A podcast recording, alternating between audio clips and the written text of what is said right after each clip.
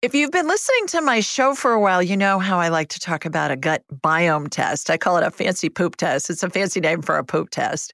And it's going to tell us what the ecosystem is in your gut. And why that's important is since food's the best medicine, it's going to tell us here are your superfoods just for you to eat. Here are the foods for you to avoid. And here's everything else. Eat this a lot, eat this a little. Now, my team has been very busy and they got an amazing deal for anybody that wants to do this test. You can do it at home. You don't need a doctor's orders. All you have to do is just go to Viome, V as in Victor, I O M as in Mary E dot com, Viome.com. And at checkout, use the secret code, Julie Ryan, and you'll get more than 50% off. Don't put any spaces in there, just Julie Ryan. It's an amazing test. It's going to give you tons of information. I've done it several times myself, and you're going to be thrilled with the information you get because it'll give you a program just for you. Give it a whirl. Julie Ryan, noted psychic and medical intuitive, is ready to answer your personal questions, even those you never knew you could ask. For more than 25 years, as she developed and refined her intuitive skills, Julie used her knowledge as a successful inventor and businesswoman to help others. Now, she wants to help you to grow, heal, and get the answers you've been longing to hear. Do you have a question for someone who's transitioned? Do you have a medical issue? What about your pet's health or behavior? Perhaps you have a loved one who's close to death and you'd like to know what's happening. Are you on the path to fulfill your life's purpose? No matter where you are in the world, take a journey to the other side and ask Julie Ryan. Hi, everybody. Welcome to the Ask Julie Ryan show. I'm Julie, your host, and I'm so delighted you could join us on this New Year's Eve. My intention in doing this show is to provide inspiration, insight, and comfort to people all over the world by helping to answer life's unanswerable questions. And I am beyond thrilled on this New Year's Eve to introduce Dr. Chris Kerr to all of you. He is the author of one of the most important books you'll ever read Death is But a Dream. I think that this should be mandatory reading for all high school students, Chris. Thank you. and, and, everybody on the planet, I uh, I just can't say enough good things. Everybody, when I first called Chris about being on this show, I said, you know, I uh, I'm your biggest PR agent, secret PR agent, and it's a secret because you don't know I exist. But I'm grateful. I, uh, Thank you. Yeah, very, very yeah. Much. I uh, talk about your book all the time to people and and get have given it a lot so there you go and when i was thinking about who to have on my new year's eve show i don't have guests very often like maybe three or four times a year because yeah. my show's a call-in show right. but when i was thinking about who i wanted to have for new year's eve i thought of you because i thought of new year's eve you know new beginnings on the first of the year and and with the work that you do and the work that i do I think it helps people discover a new way to embrace life through what we learn about the experience of death. Yeah. And it's very different from what we've been taught. Yeah, and so thank you so much for the work that you really do. Yeah, you bet. I have to tell you how I found out found out about you though initially. Huh. This is a fun story. In fall of last year, fall of 2019, I went on YouTube to look to see if I could find a video to figure out how to change the battery in my car key. and so I did a search on it, and you came up with your TED talk. Oh, isn't that odd? I mean, you wonder believe, why. Well, it was divine guidance. It was divine oh, intervention. Oh I'm certain because you know when you go on YouTube and they have all those yeah. different yeah films, you know, on the side, they were all about changing the battery in my key. Oh. But you were front and center on the big screen. And I'm like, well, I guess I'm supposed to figure out who this guy is and what he's oh, isn't doing. That funny. So it was hilarious. most people ignore those things. I I'm know, glad you but did. I, but it was just so random. And I thought, yeah. all right, yeah. all right, you know, who is this guy and what's he doing? because the caption says something like, you know, discovering dreams of loved ones at the end of life or something. And I thought, yeah, yeah. all right, this is either oh, that's in, that's interesting or uh, something like that. So I believe that I was divinely guided. It was to meant to be.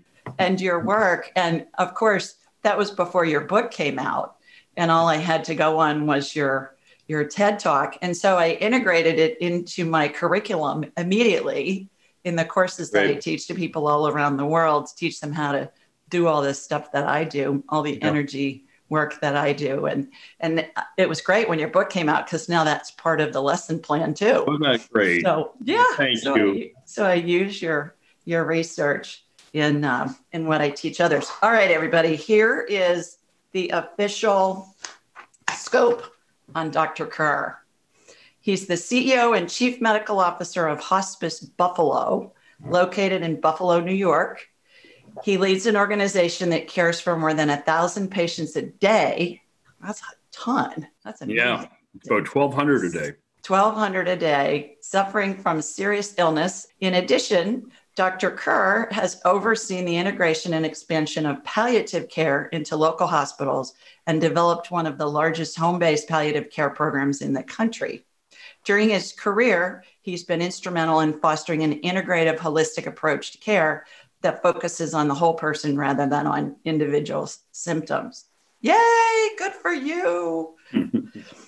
He was born and raised in Toronto, Canada, and received his MD and PhD from the Ohio State University, my alma mater. That fact alone makes you I know. But- yeah. His background in research evolved from a scientist's perspective to the human experience of illness witnessed from the bedside, spe- specifically patients' dreams and visions at the end of life.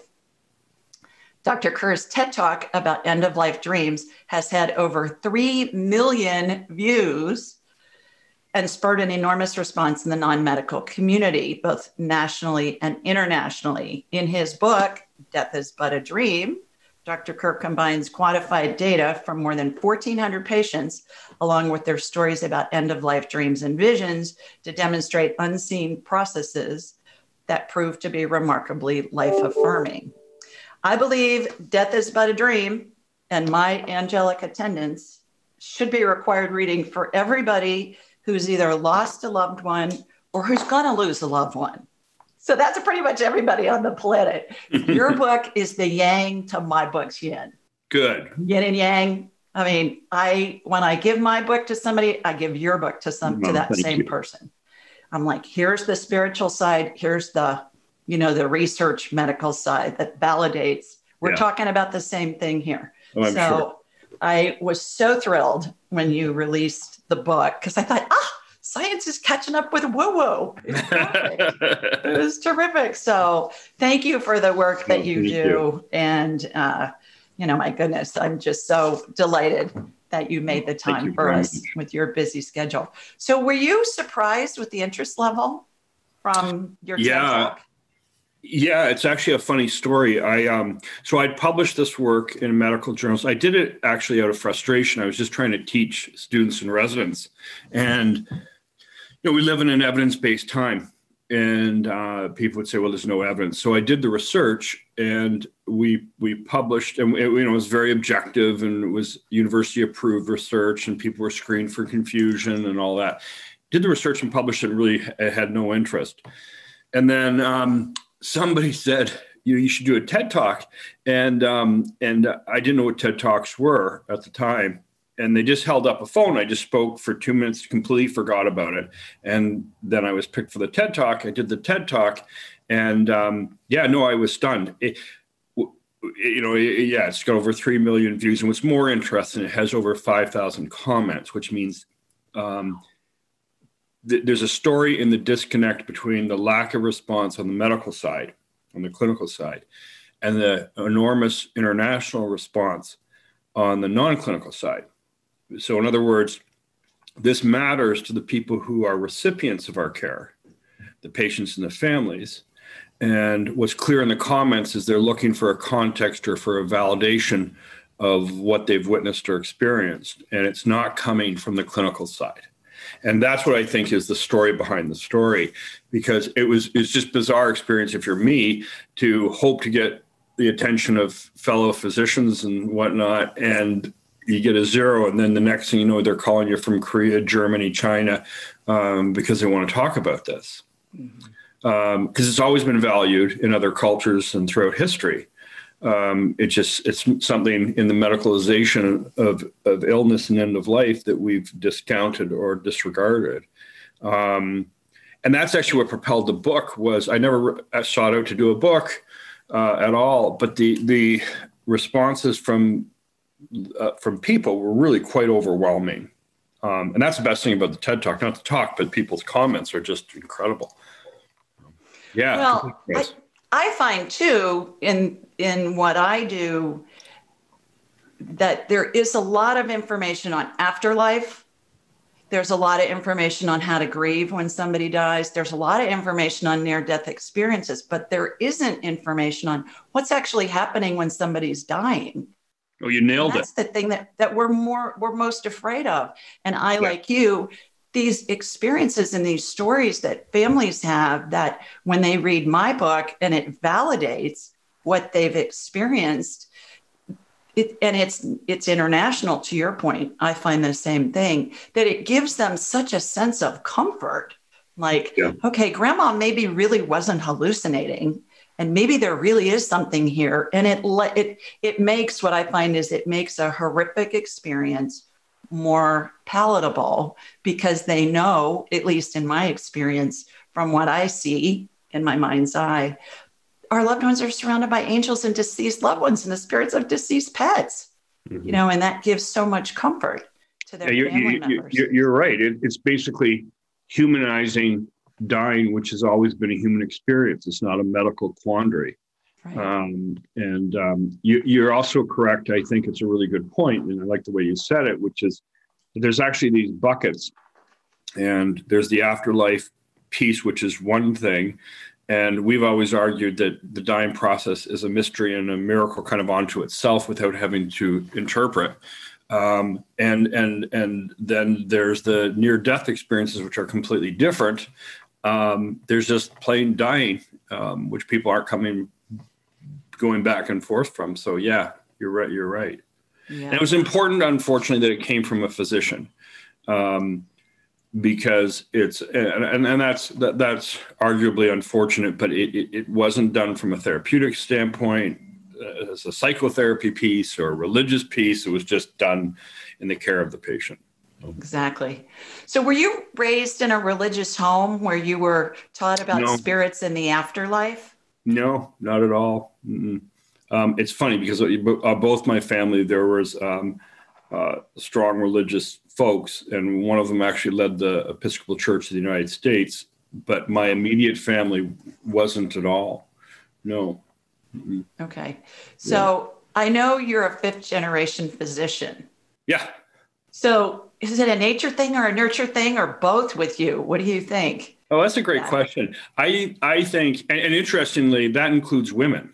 So I even have so my forefathers were all physicians, but I have an aunt actually too who started the Women's College Hospital of Toronto. So I loaded with doctors. Yeah, I think it's an example. Um, I think that it's you, you, know if it's done right, you you learn to see um, someone's life work as your as an example, uh, and it was always shown to me to be this privileged, and um, so yeah, it became an aspiration.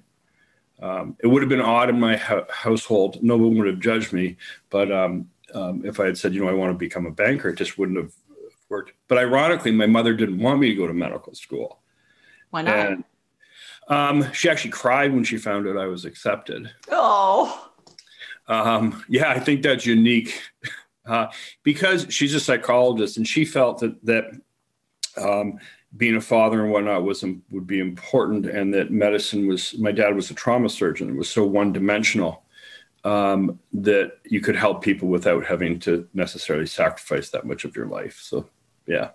Well, I'm a serial entrepreneur.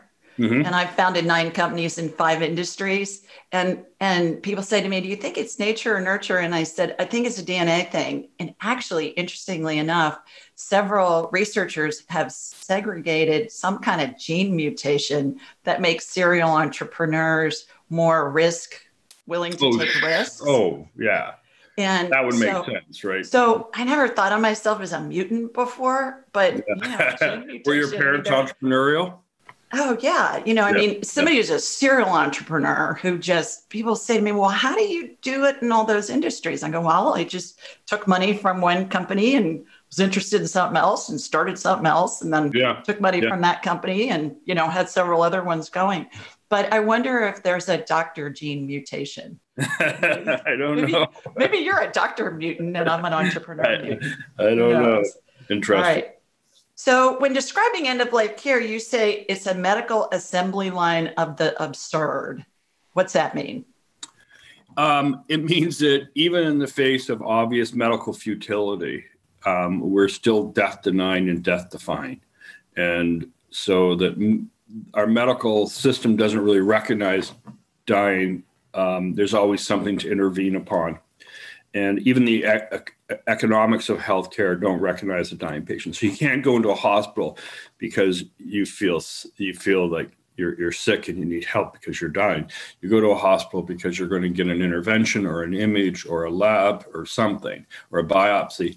Um, so our we're all we're designed to treat and to cure, and yet our promise as as physicians, the oath is to uh, treat where possible and comfort always. And um, so we've got the treat piece down um, but we don't have the, the, the the comfort when you can't treat peace so down. Um, and the, that's why the majority of the people who are dying in the last um, couple of months are go to an ER. Um, not because there's a meaningful outcome, but it's because that's the only place they're seen and recognized. And yet, what the majority of people need is practical help in their home. And in, within the developed world, we supply the least of it.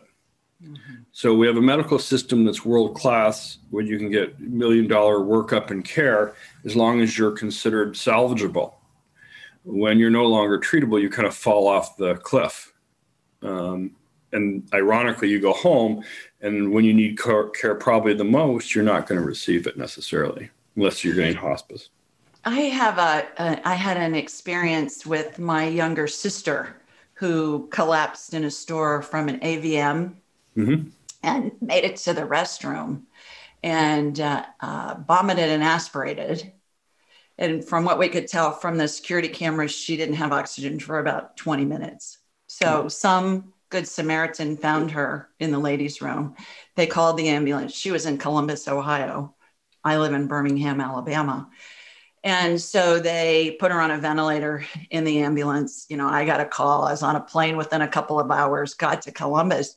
And she, after about the third day, the doctors kept telling my family that it, it was early and not to lose hope and, you know, all this kind of stuff. Well, in the meantime, I'm able to communicate telepathically with her from the time I got the call, you know, till, till today. I mean, I can communicate with her at any time.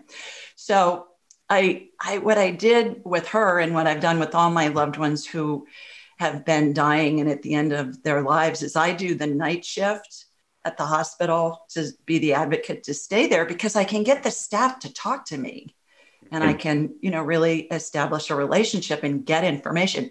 Back in the day before HIPAA, I'd, I'd read the chart. You know, I'd go in and I'd look at the patient's chart. Yeah. So one night after she'd been on the ventilator for about three days and this had gone on with the, all the doctors were saying you know it's early we have hope blah blah blah blah. I had the nurse bring the chief resident up. It's probably two in the morning. And i said you got to level with my family because you're giving them false hope.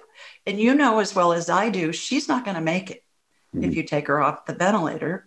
Or if by some miracle she does, she's not going to want to be here. And so you got to level with my family. And he did the next day. It hmm. wasn't the attendings, you know, it wasn't the normal, the doctors who'd been doing it for years. It was a, a resident yeah. who had the compassion to be yeah, able to talk but, to my how family. How, how unfortunate that you had to uh, ask for truth.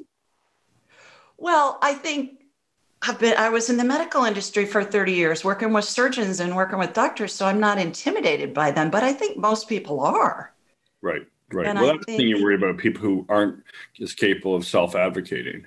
Um, right. Right. But I think everybody needs to have somebody there if possible, especially when they're in the hospital to help. Yeah. And I think that's why it's so important for all of us to have a living will. Mm-hmm. which oh, is what are our, you know, wishes if we can't make them for ourselves. Yeah, yeah, yeah, yeah, yeah. But and, it's it's it's hard to get um, truth within the uh, medical system um, if the truth isn't necessary, if the news isn't necessarily good. Um, it's unfortunate. Why is that? Do you think that doctors are just afraid of it? They're I think, like I think medicine. The, yeah, I think that, uh, that what's happened is the science of medicine um, has really taken off in the last hundred years. So it's just this explosion of of uh, of and really very um, um, phenomenal tech use of technology um, and whatnot. And I think that that leads to the delusion that there's always something you can do. Um, and I think we've lost the art of medicine, um, which is to be present also, and and um, even in the regardless of the outcome. And so now we've got we're so organ based that it's like going to a spot welder. So you go in with a multitude of problems and you're seeing somebody from renal, somebody from pulmonology, somebody from cardiology, but there's nobody, it's very hard to take care of the person totality now compared to you know kind of the old days where there was a, at least a family doctor who was by your side from journey from birth to the end and um, you know there wasn't now there's kind of abandonment and it's institutionalized abandonment. So you go to a hospital and you don't necessarily have care oversight. And actually care is more fragmented not less um, so now you don't necessarily, there's a hospice team and an outpatient team. And then within each of those, there's mid levels on top of the physician and da da da da da. And um, that's why I always refer to this as kind of this assembly line. You start the assembly line, and you're, you, different points along that path, you're going to be touched or intervened upon by different people. Um, but nobody's overseeing necessarily the whole journey. There's actually interesting data that the more physicians involved in the care of the patient, the less the patient and the family actually know about what's happening. Um, wow. Because there's an assumption that, you know, I'm here for my piece on a consulting basis, and um, somebody else is taking care of the other part. And um, so, yeah, it's it, there's a lot of ki- cooks in the kitchen. I'm afraid. So, what do you recommend to some fam to any family that's in a situation like I was, and I have brothers, question. and she had a husband. She has a husband, and yeah. you know, I'm the one intervening in the middle of the night. Well, I think you nailed on the most important piece, which is don't assume you're going to be told. Um, so we do palliative care in hospitals, and a lot of our role is basically just strictly communication. Can you uh, can you go into what's the difference between hospice and palliative care? Yeah, yeah. And when does somebody go from being in palliative care into hospice? Yeah, it's so so, so palliative care is care that's directed at quality of life. So that encompasses a lot of things. That encompasses, encompasses the physical symptoms, the psychological piece of it. Um, it's whole person care. It's consider of the family, the practical needs. So it's really this umbrella and it's for people who have serious illness. You don't necessarily have to be dying to get palliative care. So you could be, you know, somebody who's had a heart attack, heart failure on a vent, debilitated, but you're going to recover. Um, and you may need p- palliative symptoms to help you deal with your illness and and manage at home and all those sort of things. Um, it's heavily weighted on communication trying to line the patient's wishes with the outcome. So, what does that person understand? What do they want, etc. Hospice is a piece of palliative care, but it's only for people who are who have a prognosis of six months or less. Okay. Um, it's a Medicare benefit. It's a program where palliative care is a, is a philosophy of care that's much broader than just hospice. Um, in terms of recommendations, it's did to do what you did instinctively which is that you ask for, uh, you need to advocate. Don't assume. Um, ask for that family meeting. Uh, you know, if you you're not seeing the doctor because they're coming by earlier in the morning, you tell the nurse, "I'd like a phone call, please, from the attending supervising physician." And if there's a family, I said, you know, we need a family meeting. You should not sit in purgatory. Um, that's not okay. Um, if you're not getting a response, which often happens, then you ask for the patient family advocate within the hospital. Every hospital has one. And you say, look, you know what? I'm not going to be at the end of this pile. You, you need to, somebody needs to get me in a room with somebody who can tell me. You, you know, unfortunately, people are left with these voids of information and they're assuming the worst and they're suffering and it's just a conversation and it's your right um, yeah. But the key is how do you get the doctor to really go to the nurse. with you? Like oh. i had this resident level with me because i approached him about it but the attendings were we kept telling the family well there's you know there's it's early there's a lot of hope there's these things we can do and things like that. So how do you yeah you have a gut feeling that this is not you put you you you you put it back on them in a way that almost gives them permission and and it turns out that the most accurate way you if you want accurate prognosis from a doctor the way you frame the question is would you be surprised if so I'll give you an example. They have a million algorithms to predict end of life, and they help. But the best one to get the information from a clinician is to ask them, "Would you be surprised if this patient was alive in six months?" And they say that gives them permission. Say, "Well, you know, no." So, you know, um, it, it, it, do you think it's likely that it's kind of what you did intuitively? you know, is that you went there first. It's unfortunate, but it's the way it kind of works. They should be leading us, not the other way around. But mm-hmm. sometimes it helps to take off that responsibility that they feel somehow that they they are the keepers of the life, which is medically, which is you know biologically determined, not physician determined. If somebody's dying, they're dying, and whether the doctor likes it or the doctor doesn't like it. So. Yeah. So, everybody watching in the show notes, I'm going to have a link to a website you can go to to take, you fill out the blanks, and it will be specific to your state. This is for US listeners, where you can get a living will for free. So, get one for yourself, get one for everybody in your family. My son, as soon as he was 18, I had a living will done for him because it's it's just so important what your wishes are in case of an emergency, in case you can't make those choices for yourself. So look yeah. in the show notes for that. All right. So tell us about your research and findings. They're oh, okay. Remarkable. Yeah. So, um, as I was saying, I, my, my objective was really to teach people, and they would say there wasn't anything in the literature. And when I looked, what it was medically is people described cases or observations, but they didn't put any real rigor uh, behind it.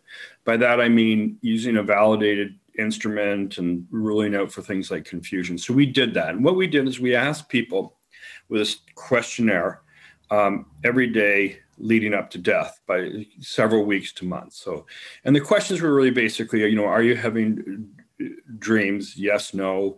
Are they feel real on a scale of 0 to 10 what were you dreaming about etc so we tried to standardize the questions. And um, what we found in our first study um, was the vast majority of people uh, roughly 88% of people were having at least one of these experiences and there were some very common themes um, among them was that these they were uh, the degree of realism was about 10 out of 10. So these felt virtual. And one of the things we hear most often is, know, no, I don't normally dream, or you don't understand, this wasn't just a dream. Um, so realism was key. Um, the about 85% were extremely comforting. Um, and the ones that were not comforting, though, were extremely valuable for other reasons, which we can talk about. The frequency of these experiences increased as people approached death. And then when we looked at content, what was fascinating was that as you got closer to death, you were more like the content was mostly likely to be of people who you loved and lost. And what was interesting in that is that when we measured comfort, so what content theme provided the most comfort, seeing deceased loved ones provided the most comfort, as opposed to, let's say, travel. So there's this built-in mechanism as people approach death that they're having increasing frequency of these experiences. They're overwhelmingly comfortable, uh, comforting, and they're most frequently dreaming of people who they've loved and lost. Some other really interesting things. Very little is said um, between the person who's in the dream and the dreamer. um, but everything seems to be understood or intuited. Um, they don't come out of these experiences with questions kind of for in a therapeutic way like wonder what this metaphor means it just seems to be understood there's this editing process where the people who loved us best or unconditionally or nurtured us secured us those are the ones who are prevalent and the people who withheld or conditioned loved are omitted um, so it often comes down to these very critical, pivotal relationships. Time seems to be irrelevant. So 95 year old men can smell the perfume of their mother who they lost when they were five. Um, so it, it's there's this connectivity within our life uh, going back to whomever um, cherished us, um, and that's what comes back, and that's what's soothing, and definitely the fear of death um, diminishes. We also have done a bunch of studies, some other interesting studies. One we did looking at death as a traumatic experiences and looking at measures of post-traumatic growth and people who were having these experiences actually gained insight and understanding even as they as so as they're approaching death so it's more than a feel good thing. They're actually um, gaining gaining ground. They're and, and, which goes to this paradox of dying. You're physically lessening, but emotionally, psychologically, spiritually, you're actually very much alive and vibrant. So here's my experience that correlates with everything that you just said. Number one, visions are like in high def, and dreams where they're visits I, people will tell me, my God, it was like the colors were more vibrant and the senses were more heightened and the hair on the back of my neck was standing up. And I said, that wasn't a dream, that was a visit. That's how you can tell the difference from the spiritual word world. Little said, spirits communicate telepathically. Mm-hmm. So you don't hear it, you know it. It just comes in like a thought in the head. So that doesn't surprise me that your patients don't have questions because they already know they got their questions answered mm-hmm. telepathically. I do think it's interesting and it correlates with my experience with working with thousands and thousands of families over the years. People talk about seeing their deceased loved ones, and that's what I see when I scan someone. You know, I mean, I can I can describe to them what the deceased loved ones look like who are with them, whether I'm scanning a situation in India, I'm working with a family who has a loved one who's dying in India right now. Last week, I worked with a family who has a loved one who's dying in Greece.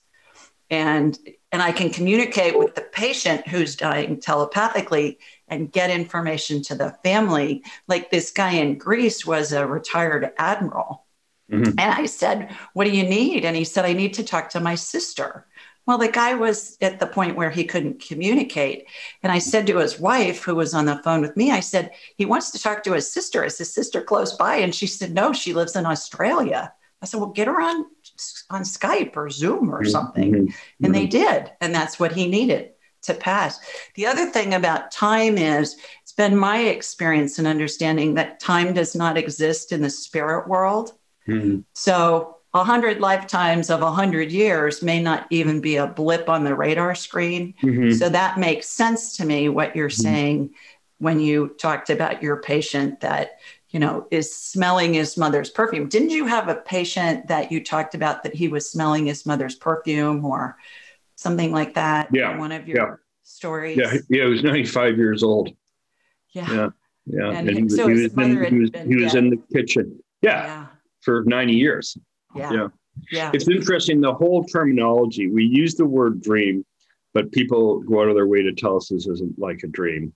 And when we measure um, 50% of the time, they're actually awake. Now, what's weird about that is that you walk into a room, it's not as though they're actually pointing to somebody like you would think necessarily in a in a vision.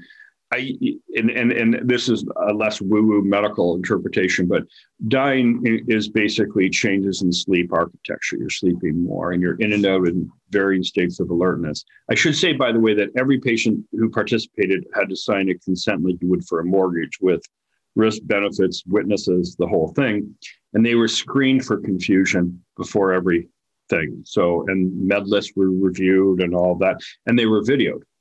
Many were videoed, I should say. And um, but anyways, the, the sleep architecture changes, and what may be happening is they're lucid dreaming.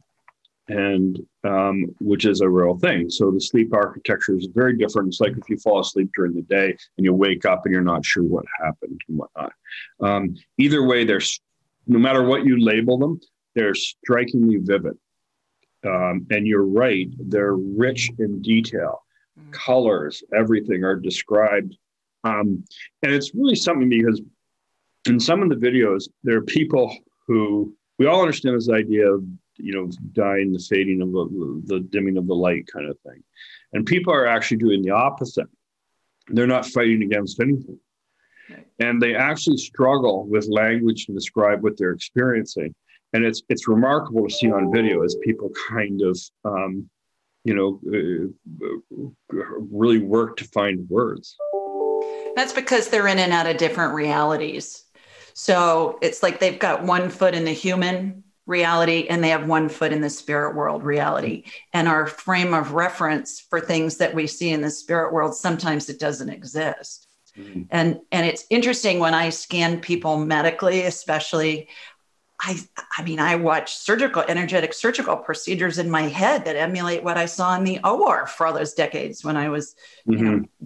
Inventing surgical devices and testing prototypes and stuff like that but i don't necessarily remember it after the fact. If somebody prompts me, I can go back and get it. But when I talk to somebody maybe a month or six months later, and they'll say, Well, remember when you saw? Well, no, I don't. I don't remember it because I'm mm-hmm. in and out of different realities. And I believe that's probably what's happening there yeah. um, with that. It's interesting to me, too, that you talk about that, that people don't necessarily see angels, but they're they're seeing their deceased loved ones and the spirits of deceased pets, and that correlates with what I have found as well. I can see angels, and the configuration of how angels are set up is what I call the 12 phases of transition. So that's how I tell how close to death somebody is. But the interesting thing about that, again, it goes to the frame of reference, because I think most of us have heard of angels, if not been brought up believing in angels, you know, if we're raised in a certain culture or religion, which most cultures have some kind of a form of an angel, but it's not relatable to them. It's, you know, it's an etheric thing. Whereas mm-hmm. Your 95 year old patient who's seeing his mother, mm-hmm. like, whoa, you know, that's that's a almost a tangible thing, even though it's in a dream or a or a vision. It's something that they can relate to. And that's what I find is that our human minds don't have the ability to make sense of all of these things from different realities because we don't have any frame of reference. So that made a lot of sense to me. Yeah. When I read that with yeah, it's research. much more it's much more experiential. Yeah, yeah. So end of life dreams, do you think they're a recent phenomenon or have they been talked about in ancient texts and literature and things like yeah, that? well, and that's what reason spurred the research is that it's it's it's in Bible, Plato's Republic. It's in popular culture. Um, think of Citizen Kane and Rosebud. Um, uh, I, I mean, it's always been there. It's been part of our human experience. Have you ever heard of Cozy Earth bedding? It's your ultimate luxury escape. Cozy Earth sheets are temperature regulating and incredibly soft, and they even have a 10 year warranty. They're made from organic bamboo and silk, are hypoallergenic, and even antimicrobial. Cozy Earth sheets are so amazing. They've been on Oprah's favorite things list for five years in a row, and I have them on my bed right now. So, if you're ready to elevate your sleep, Cozy Earth has a special offer for just for my listeners. Go to cozyearth.com and use the code AskJulie for a 35% discount. That's C O Z Y earth.com and use code AskJulie for a 35% discount. Upgrade your sleep with Cozy Earth bedding. I love them, and so will you. I had actually had an interesting uh, thing happened about a month ago. I was contacted by um, an Australian filmmaker who's actually just won her third um, uh, Emmy. Uh, award, and um, her name is Lynette Wallworth, and she does very interesting work in virtual reality films. She's considered at the forefront of the technical piece of filmmaking. Mm-hmm. Anyway, so she's an Australian. She's working with the indigenous people of the Amazon and Australia, the Aboriginal people, and um, she she she she wasn't researching dying at all, but it came up among when they were talking about their belief systems, which is that and what they said, paraphrased it was basically they were sad was somebody was dying, but they they understand they're also, you know, going to be okay.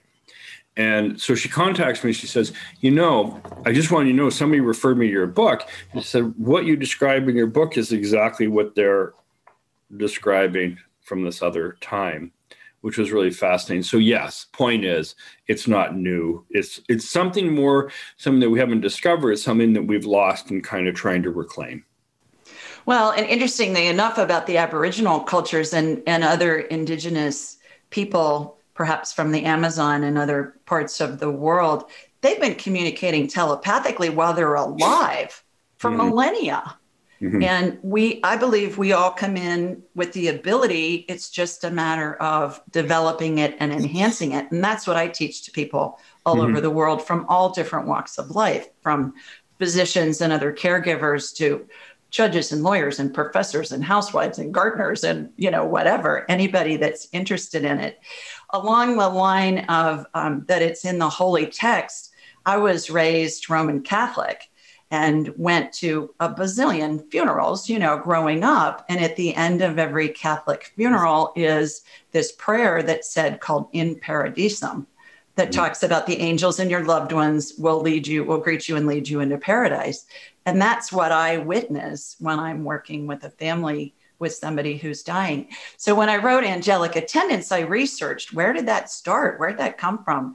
And what I found out was that it originated as a, originated as a fifth century Gregorian chant.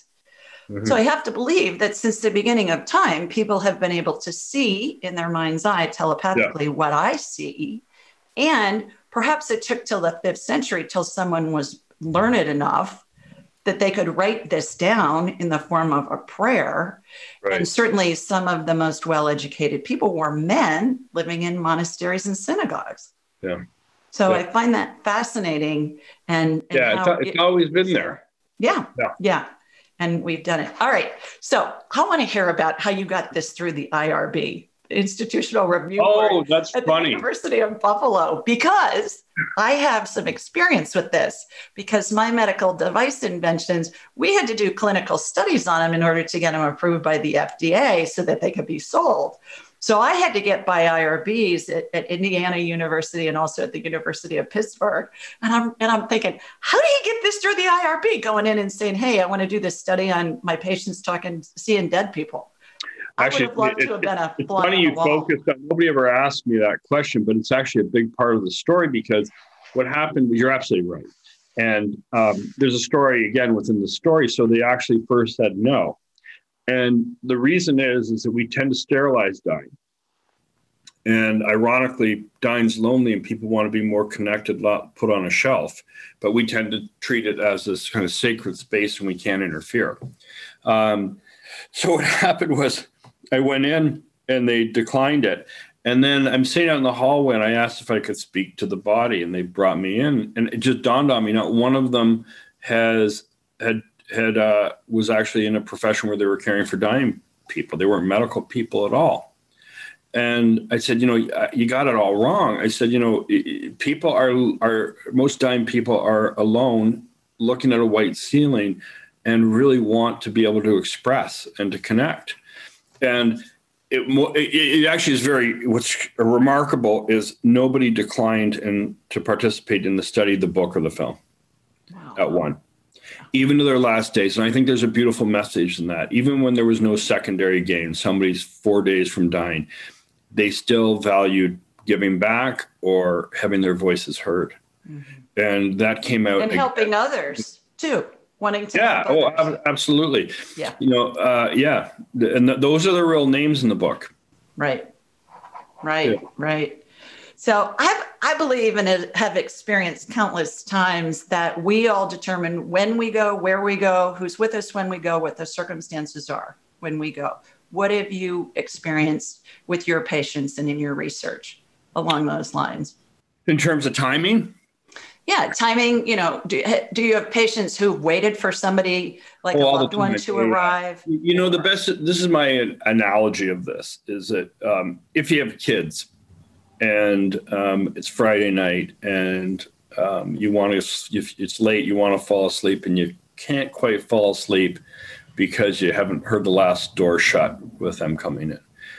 It's kind of like that in that to die, you have to be able to fall asleep. People die in sleep, they don't die awake. Um, they die in the depths of sleep, and there just isn't a next breath within sleep. It's it's letting go phenomena.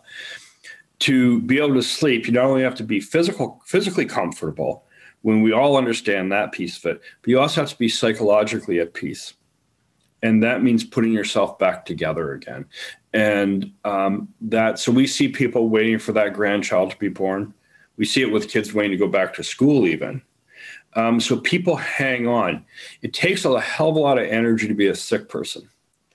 And people will fight um, but they can also relax too and let go. But to do that, though, they need to uh, find peace, and that means waiting to reconnect. Sometimes we just put the phone. That person from California can't get here, so we put the phone to their ear, just hearing their voice. Um, yeah, you got to like make my Brit, like my Greek admiral who wanted to see his sister, and she yeah. was in Australia. You know, they did a FaceTime with her. Yeah, very, very important. Yeah, yeah back to my sister again. This boy, if I ever questioned whether people control the end of their life and who's there and all of that, that you know, this was this story was just absolute proof to me. She uh, was still on the ventilator.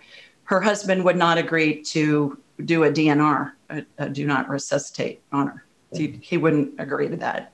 So I'm communicating with her telepathically, and I said, okay, he can't do this. It's too hard for him. If you want to hang around, fine. If you want to go, you're going to have to do something. You're going to have to take matters into your own hands, basically, and do something. So I promise you, one morning, he left the hospital. He was gone 15 minutes, and I'm in the room with a nurse and a tech, and she codes. She coded.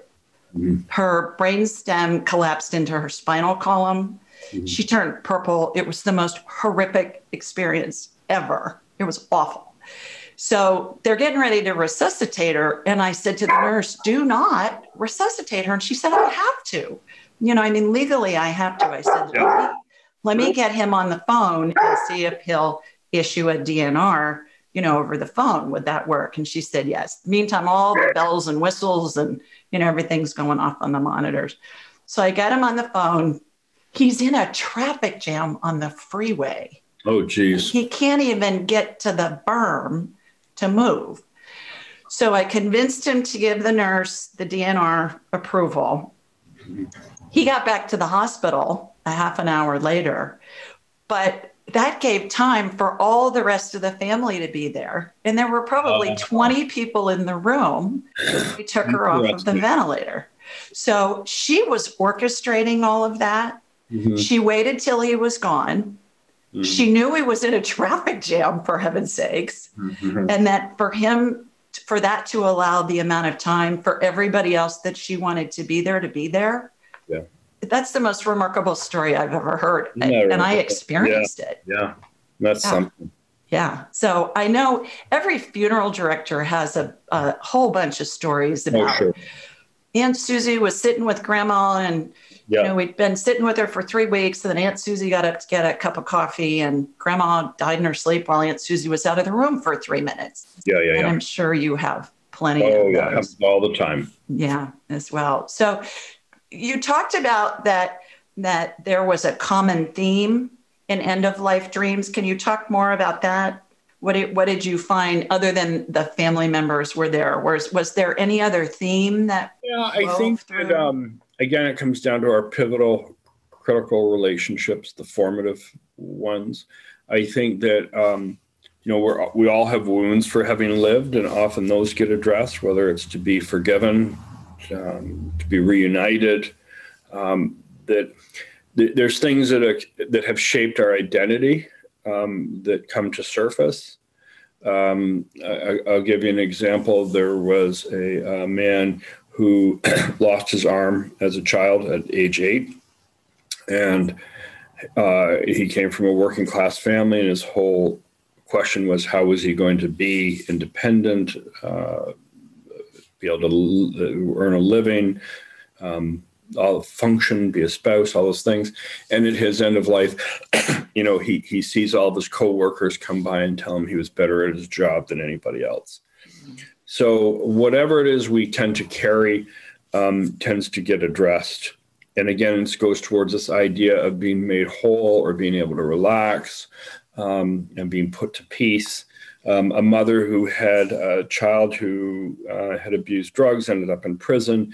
She dreams she's on a beach. Her parents, deceased parents, come to her and tell her she was a good mother. Mm-hmm. So, um, whatever goes to our core, um, often. Th- th- so, in other words, another way of saying this is these aren't these aren't frivolous. They're not um, they're not tangential. They're they're they're elemental to who and what we believe and who we are and all those things. And to that point, you talk in the book about how it really can heal traumatic events that have happened to the okay, patients much. throughout their lives.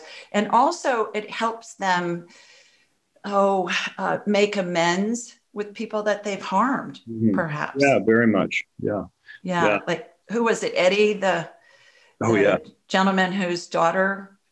Oh, that's Wayne. Yeah. Wayne, yes. Yeah, and that's actually captured on film. Mm-hmm. Um, yeah. You, you, want me to describe that? Yeah, maybe a little bit. Just, oh, just, just very quickly. He, he, had been, he was born multi generational impoverishment and substance abuse, and he was on crack since 16. And he was in his 40s. He had spent more of his life in prison than out. Yeah, he was this gregarious, funny guy, and he just couldn't afford to look back or with regret. And then he's actually being filmed and he's joke we're asking about dreams he's joking about sexual dreams and then he decompensates and starts to cry and he's he had had neck cancer and he's dreamed he's being stabbed at the side of his neck by people who he had physically harmed. And so he, he wakes up and he um, asks to see his daughter. And for the first time um, he asks for her forgiveness and expresses his love. So we saw a lot of this where the distressing dream became transforming and then it led to something, whether it was an insight or an actionable step. And he was kind of a case in point. And the detective, is that who Eddie is? Eddie the detective. the detective. Yeah, yeah, yeah. He yeah, was, and he was like a crooked detective, right? He was more horrible. Yeah. Yeah. And he ended up in the, the it, what happened was um, he wasn't actually my patient at the time. The New York Times was here to do a story on this work. And um, uh, one of the patients who she was supposed to see wasn't able to be seen. So she asked for somebody else. We sent her to Eddie. And Eddie w- felt this cathartic need to tell everybody everything he had done wrong. Um, and it was a lot. So, so, it was like his real life confessional. Was he Catholic? Yeah, yeah, he, yeah. He had been raised Catholic, and right. he had cheated, abused drugs, brutalized criminals, the whole thing. And and so he felt a need he had to tell everybody. Mm-hmm. And um, so she came back and said, you know, your whole theory has gone to hell because this guy, you know, is just having dreams of all the stuff he's done. But at the end of his life, and he was he was so he was so fearful that actually he had a psych admission because he was threatening to he couldn't sleep because of distress and he was going to kill himself guns are taken out of the home. And then towards the end of the life, yeah, he, he makes complete peace and um, and says he's sorry and for and acknowledges truthfully what he had done and just felt better. so almost like he was in a in going through a, his own purgatory while he was still alive. Oh, absolutely. Well, he had enough of a religious base, you know. Uh, yeah. Right. Right. Yeah. But it was funny that he he he he the best part of the story was that he had this everybody you went into people actually had a verb for it. you were being eddied because he'd have to sit you down and tell you all the stuff he did and of course he got like one of the world's largest platforms because he ends up in the new york times oh so. my gosh yeah wild well it that story and the other stories about people solving emotional issues that they had gone through what i find in the work that I do is that there's always an emotional component before illness takes place in the body. And as I perceive it, Chris, the body and the spirit are made of energy, and there's a, a membrane that is the container for mm-hmm. that. I call it the energy field membrane. And when I'm working with somebody that has a medical condition, there's always a tear or a hole in that energy field membrane. So I envision myself going into that tear or hole and I'm shown a scene and I'm given a year and I'm given a little bit about what happened. I'll tell them where it is. If it's a past life, we'll get what the date was, where it was, what they were doing, and then correlate it with what they've experienced in this life. But once we illuminate what that is, and it could be something simple like somebody called you a bad name when you were little and it hurt your feelings. Or my favorite dramatic story was I was working with a client in the UK and I saw her as a kind of a preteen. And I said, I see this explosion happen behind you. And I said, Does that make any sense to you? And she said, Yeah, I was a victim of an IRA bombing when I was 11. I'm thinking, okay, well, good. Uh, yeah. So as soon as we illuminate it, it eradicates that energy block, a la Eastern medicine, acupressure, acupuncture, clear the block to get the chi to move, that whole concept. And it allows that membrane to heal. And then the body can work on full power, which helps the body heal and helps it maintain health. Yeah. And so it's fascinating to me what comes up because it's not always necessarily the most dramatic thing, but it reminds me of a little kernel of unpop popcorn that gets mm-hmm. stuck in the energy field and then other life events energy piles on top of it and mm-hmm. then eventually it causes enough pressure that it causes a blowout yeah. so in my energy healing work i believe that's the most important part of a healing because we can fix body parts all day long but if we got an energy leak what's the point the body's right. not working on full power. So right. I find it so fascinating, all these correlations with the research yeah, that you've done. Right. And then, you know, what I'm the, seeing. It aligns. Yeah, yeah it, absolutely. So is there a difference between what kids dream and what adults dream?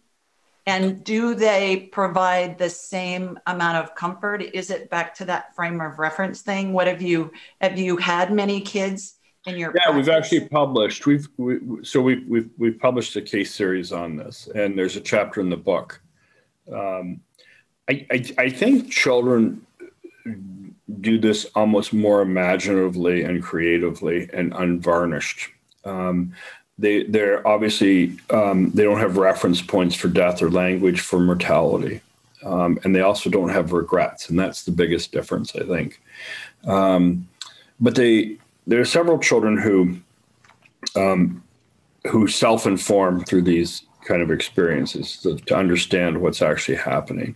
Um, and the, the, then the interesting thing was in, in, two of the kids in the in the book, they hadn't known people who had died, but they'd known pets who had died.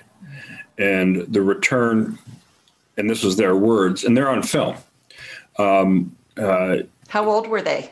Uh, one was 13, one was 16 and um, there's more children than that, but the ones that were filmed, and um, um, Jessica and Jenny, and um, the, the, they said basically was that the return of the pet meant that they were not alone and they were loved and that they were going to be okay, and they basically told us the same virtual thing. Um, in terms of having other things addressed, um, there was one young lady, Ginny, who um, was raised by a single mom, and her concern was, you know, who was she and how was she going to be without her mom? And what ended up happening was her mom's closest friend had died years earlier. She really didn't know her very well, the, the daughter, but but she certainly knew of her. And and what she ended up seeing was her mom's room, and in the room was her mother's friend um, playing with the curtains. Um, so the the idea is that her her fear was addressed, and again, this idea that she wasn't alone. Um, so yeah, that came through uh, again and again.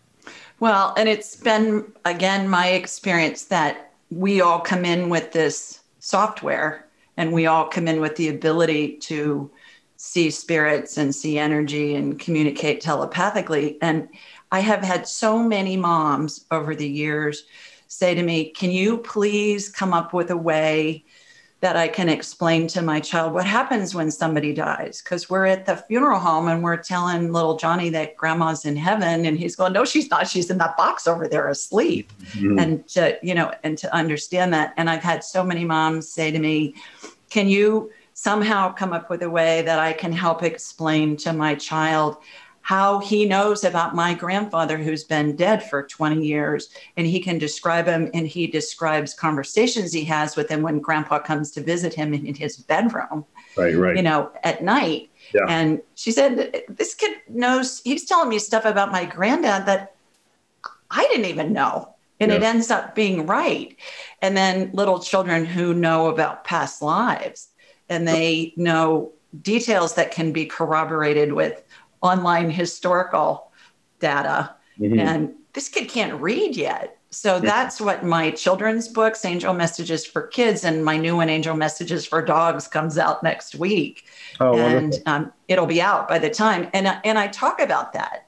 You know how how we can see that in a in a way that a child with illustrations, of course, they think the books have maybe 15 sentences in the whole book. You know, it's about the pictures, but yeah but it's about how what happens is we're told usually about the age of six or seven oh honey that's just your imagination. That's not real. Mm-hmm. when it is real it's just that the grown-ups have forgotten how to do it and they can't see it anymore or they they're not getting that information or when they get information they discount it. Right right. And they think oh you know i'm losing my mind. That's too crazy yeah, yeah. so I, I think it's fascinating that you're saying that that the children, especially I would think even the younger that they are, that imagination is such a huge part of the equation yeah. in how they're seeing. Well, they certainly give you an unedited version. Mm-hmm. Yeah. Yeah. Again, it goes back to that frame of reference kind of thing as well. So, talk to us about how when you can tell when somebody's approaching death from a timeline. Yeah, it's it's it's really not hard. Um, you know, it, we we think of um, dying as this episode, but it's really a process, and and um, death is a moment, but dying is this process, and and most people die the same way. Um, you know, ten percent of deaths are acute or sudden; the rest are not. Most die with chronic progressive illness, and um, the common denominators are you eat less um, and you sleep more. And uh, you know, if you, if you when you when you trace people back at the end of life, if you talk to their family, go, you know, yeah, three months ago they're eating all their meals and they were able to get their mail, and you know, last month they're just sitting in their chair and they're only eating, you know, twenty percent. That's the trajectory and you just kind of connect those dots and that slope is usually the slope towards the end um, so it's this gradual lessening um, where you're having sleep that tends to be more comfortable. Um, it's easier not to do than to do. Um, you know that's the common denominator of all illness. Even if you have the flu, you know to go to bed. Mm-hmm. Um, you know, it's just easier to close your eyes. That's what dying is for most people, unless there's something interfering, like a disruptive physical symptom or some sort of psychogenic distress. Most people do it comfortably.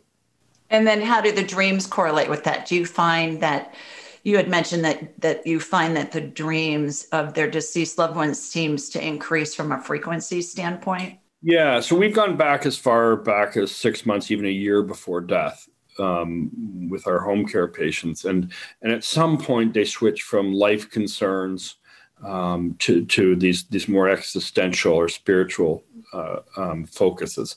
Um, and yeah, you know, at least two plus weeks before death, they start to dramatically increase in frequency, and the thematics seem to change. Yeah. Well. Again, my 12 phases of transition, which is a configuration of how angels and deceased loved ones are positioned around the patient. And again, with time not existing in the spirit world, I watched I, it happens to everybody that dies, whether they die instantly in the case of a homicide or a suicide, or whether it's out over a prolonged period of time. There's a gal that called into my show for two years whose father was dying, had Alzheimer's, and it took him two years. He was in phase 11 of 12. And I scan people, and the, the faster they're progressing through the phases, I mm-hmm. can tell the closer to death they are.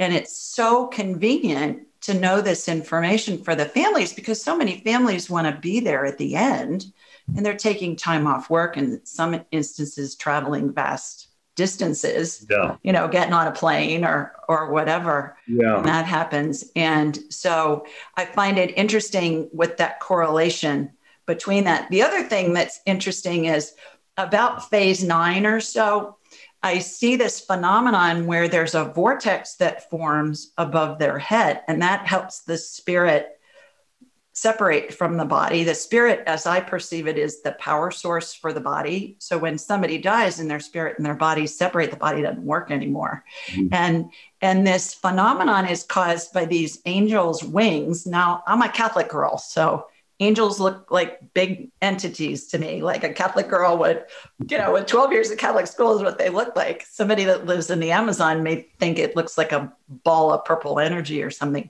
but their wings move and it creates this drag. And the first time i saw this was with my own mom and i thought god am i losing my mind? You know what is this? And so i've seen it thousands of times since. And when i was writing the book i, I just researched for kicks it reminds me of a giant owl. You know, when a giant owl's wings move, it creates this drag and it's silent. And it reminded me of that. So I, I Googled um, giant owl wings vortex. Come to find out, there's this thing called the wingtip vortex that hmm. there are thousands of aeronautical engineering drawings and you know and articles about it every everything that flies every bug oh, every sure. bird every plane every kite every whatever yeah same principles the wingtip vortex causes the lift yeah. and that's what separates it out so i think for those that have the ability to understand grandma really isn't hallucinating. Grandma is dreaming of her mother and her deceased loved ones. They know that the end is getting near. My God, that is such invaluable information. Yeah. Well, you know, regardless of what your belief system is in terms of the source of all of this, uh, the ideologies, it, it, it, no matter what, it's their experience. And it's valid and should be honored and respected for that alone. Um, well, how do you how do you tell the difference between somebody hallucinating and somebody that it? Oh, day day and day and night. So medically, you know, hallucin states of confusion we call delirium, and they're extraordinarily common at the end of life. Um, the vast majority um, cause agitation and distress. Um, the thoughts are fragmented. They're they're tangential. Their theme thematics are generally horrific. Someone's stabbing me. They're chasing me. There's fires um, they're they're high. The, the hallmark of confusional states is they're disorganized, so they're all over the place. End of life experiences um, are actually highly organized.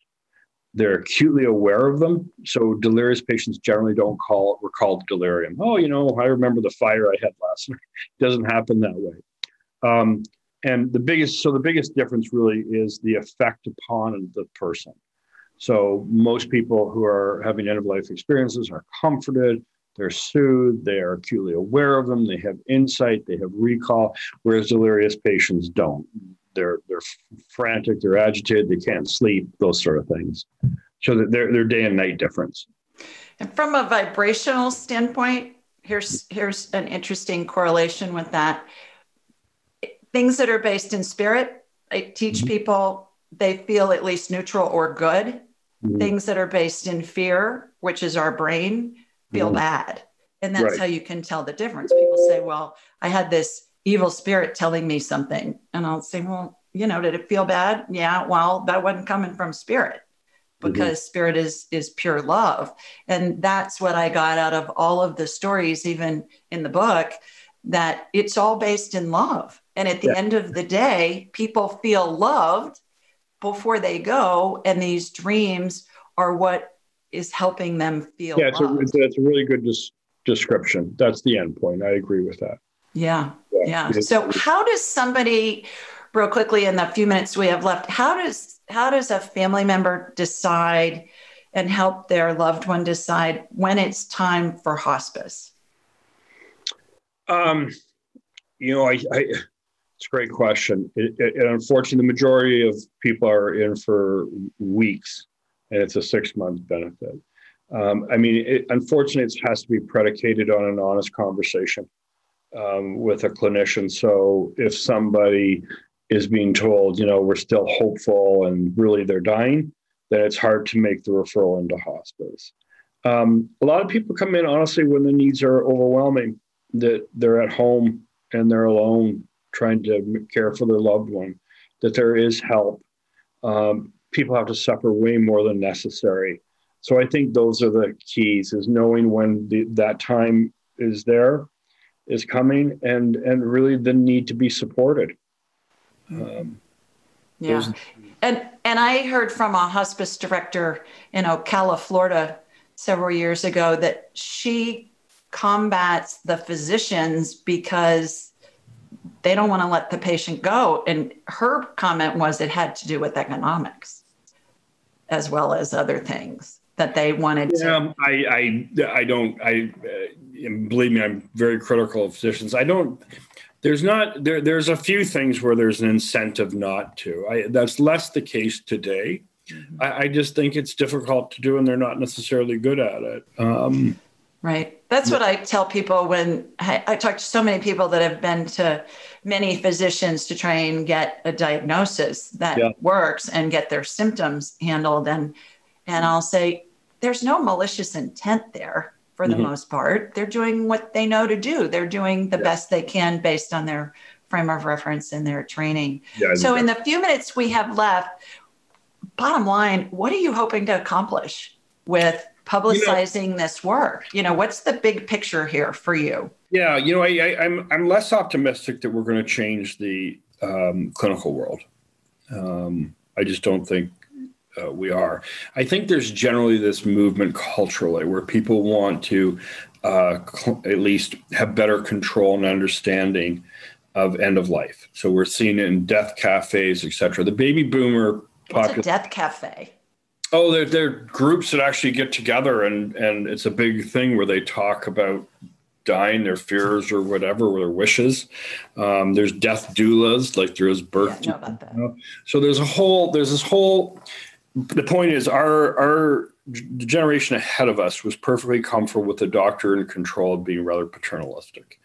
And that is fading. And now the baby boomers want control of their life and they're they're consumers of health. They're not just the recipients of health. So they're having more of a say. And if you look, you know, you couldn't sell a book on dying 15 years ago if you tried. Now all sorts of things are being written about because people are asking these questions. So I do think that this has the op- I hope this has the potential to um, reach the recipient of care, not necessarily the providers of care. So people, it will be more normalized. It will be more accepted.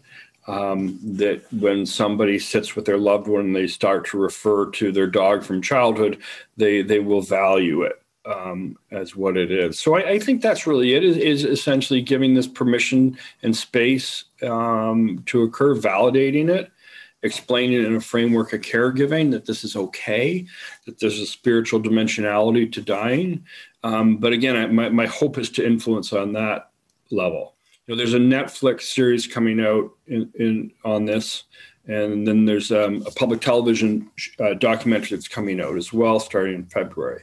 So I think that's it's really your documentary. Yeah, yeah. So how are we going to be able to find that? It's going to be um, on it'll Netflix. Be on, it'll be yeah, it'll be on Netflix, and um, and uh, the the other one will be on public television. It'll be in the majority of households in the United States, and it's called it's the same name as the book actually. Okay. And I think that's really important because I think seeing and hearing from the patients and families is profound. Um, you know, you can argue the realism all you want to to a messenger like me, but you actually hear from the people it really matters. Well, and it seems to me that that your wishes are being granted because looks like you're on a trajectory to inform the masses. Three million downloads on your TED Talk is a pretty good start, for heaven's yeah, sake. none of it I asked for. Well, you know, you're being led. You're, well, being, you're being led. I tried to get out of the TED Talk actually, so it's kind of funny how it all happened. I know, but you're but you're being led to do this and I give you a lot of credit for having the courage to put yourself out there. I always say for me it took golden ovary courage. You know, guys have brass balls and girls have golden ovaries. I'm like took yeah. golden ovary courage for me to release this book because I thought, God, people are going to think I'm just nuts. Yeah, yeah, yeah. And and I've had so much feedback of how much it's helped people. Sure. And helped them. It's like a gift that yeah. they give to families who the book, my book, is a gift that they give to families who either have one who somebody who's dying or they've just lost someone. And so uh, when I get an email, I always say, okay, now, now go get this Death is But a Dream book and give them that book oh, too. Thank you. and, then and then it'll validate, you know, everything that's there. So, you know, so we can do that. So if you let me know when the I documentary will. and the yeah. PBS special are out, we'll, we'll spread that on the okay, you know, social you. media channels and get everybody to share it as well with you. all of that. So Thank you so much for no, thank you. taking the time. To, I'm really glad you reached out. Yeah, yeah. I I was led, you know, for mm-hmm. me to to have you pop up on my YouTube video, and you didn't even teach me how to change my battery in my car key. I know. I mean, you know, thanks. You didn't help me with that, but but opened up this whole new world. And like I said, I love it when science catches up with yeah i think that's the interesting thing in our story right is there is a yin and a yang to it so yeah absolutely yeah. and you know yeah. i i knew it was going to happen eventually and i kept thinking okay somebody's going to show up and here you are you That's know great. and it's and and you're better and your research is better than i could have ever envisioned. No thank how you. much you know how much it correlates. What's the next project? Are you going to continue the research? Yeah i mean we're doing that. We're also looking at um, caregiving. Um, so this idea that people say it's the best hardest thing they've ever done yeah. and trying to capture that. The positive aspects life affirming aspects. Terrific. Well everybody i hope this is this information is going to help you have a new beginning and live a better life live an improved life. And for you and your family members as we go into 2021 obviously 2020 has been interesting to say the yeah. least and as we go into 2021 hopefully this will arm you with some things to ponder that can help enhance your life. And so i wish you all a wonderful happy new year and lots of love from Sweet Home Alabama and Buffalo as well. And uh, I'll talk to you next week. Thanks, everybody. Take care. Bye bye. Thanks for joining us. Be sure to follow Julie on Instagram and YouTube at Ask Julie Ryan and like her on Facebook at Ask Julie Ryan. To schedule an appointment or submit a question, please visit AskJulieRyan.com. This show is for informational purposes only. It is not intended to be medical, psychological, financial, or legal advice. Please contact a licensed professional. The Ask Julie Ryan Show, Julie Ryan and all parties involved in producing, recording, and distributing it assume no responsibility for listeners' actions based on any information heard on this or any Ask Julie Ryan shows or podcasts.